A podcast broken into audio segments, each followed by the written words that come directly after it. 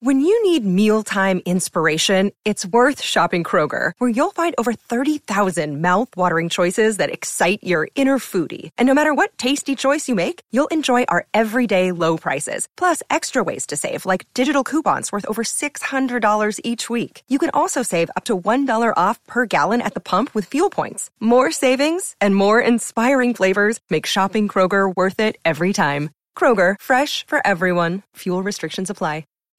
Why do the Steelers keep missing on drafting linebackers? And will the troubling trend continue? Welcome to the Steelers update from Penn Live, where we keep track of all things Steelers so you don't have to. This is John Luciew reporting. The Steelers have invested heavily in linebackers. Problem is, they don't seem to be getting the production they used to from all the draft picks they've been devoting to this key position in their 3-4 defense. SteelersWire.com reports that since coach Mike Tomlin took over in 2007, the Steelers have sunk a whopping 19 draft picks into the linebacker position. In that span, the Steelers struck gold with names like Lawrence Timmons and Ryan Shazier. And there is plenty of potential with last year's rookie TJ Watt. LaMarr Woodley was also a nice pick at outside linebacker, but that was long ago, and Woodley and Timmons are long gone.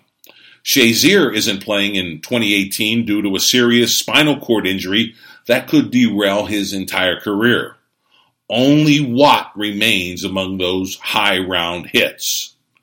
Among the first round misses, the Steelers remain disappointed in Bud Dupree, who will nonetheless give it one more try in his fourth year. And Jarvis Jones just never made it, with the team turning down a fifth year option. But as SteelersWire.com writes, what's really been hurting production at the linebacker position is the lack of mid round picks that have paid off. Under Bill Cowher, the middle round was littered with linebacker talent for the Steelers. Jason Gildon, Joey Porter, Levon Kirkland, all were day two selections. In fact, the team never used a first round draft pick on a linebacker under Cowher. Amazing. To be sure, the Steelers are, are looking to take another linebacker or two in 2018, perhaps as high as their 28th pick in the first round. Here's a breakdown by position of the 24 players the Steelers have brought in for biz- uh, visits as the team kicked tires on this year's draft prospects.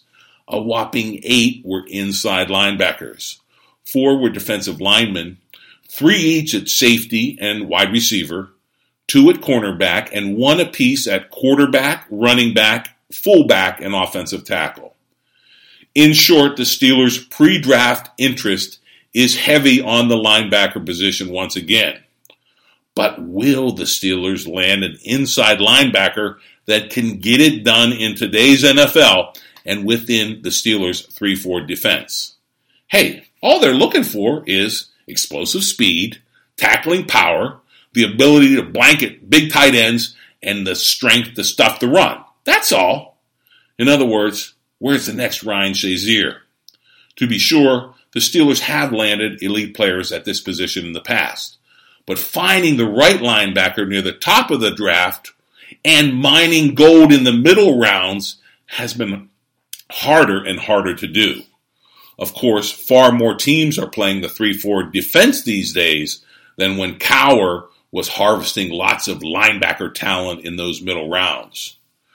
We can only hope the Steelers get it right this time because the need is there. In other news, the Steelers' 2018 schedule is being released Thursday night. We already know the teams they're playing. Now we'll find out the dates of all the big games. The biggest of all will be another Heinz Field home game against the New England Patriots. Expect that to be scheduled late in the season when the two teams could once again be positioning themselves for a Super Bowl run.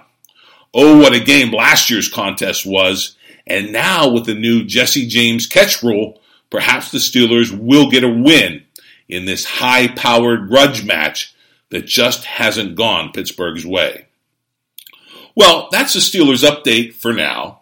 Come back daily for the latest on the black and gold, and be sure to sign up for the daily podcast on Amazon Alexa because we're doing it all off season long. And hey, the draft is next week. But for now, log on to pennlive.com anytime for real time Steelers news.